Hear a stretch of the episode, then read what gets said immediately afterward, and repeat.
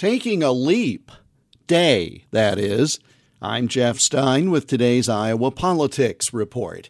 This is February 29th. We can only say that once every 4 years, of course. It's the day we add to the calendar to even things out. So by all rights, by the end of today, we'll be all caught up calendar-wise, and then spend the next 4 years falling behind by a few seconds a week.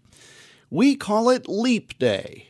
No one is fully sure why it got that name or when. So, since that's apparently a clean slate, let's try something.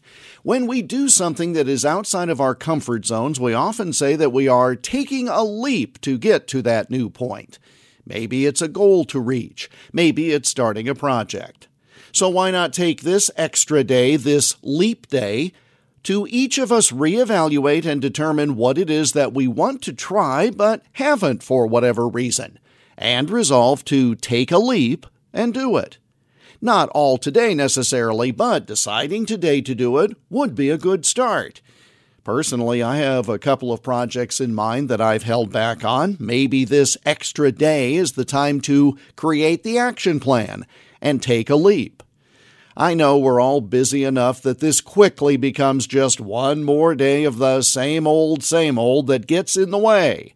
And most assuredly, it does. But in one respect, that's what taking a leap is all about, breaking out of that pattern. May as well take advantage of it, since in about 10 days we'll be losing an hour of sleep due to daylight saving time beginning. So you might as well take the extra time today while you can. And that's the Iowa Politics Report for Thursday, February 29, on Twitter, Instagram, Getter, Threads, and Truth Social at Iowa Politics. I'm Jeff Stein on News Talk 1540 KXEL.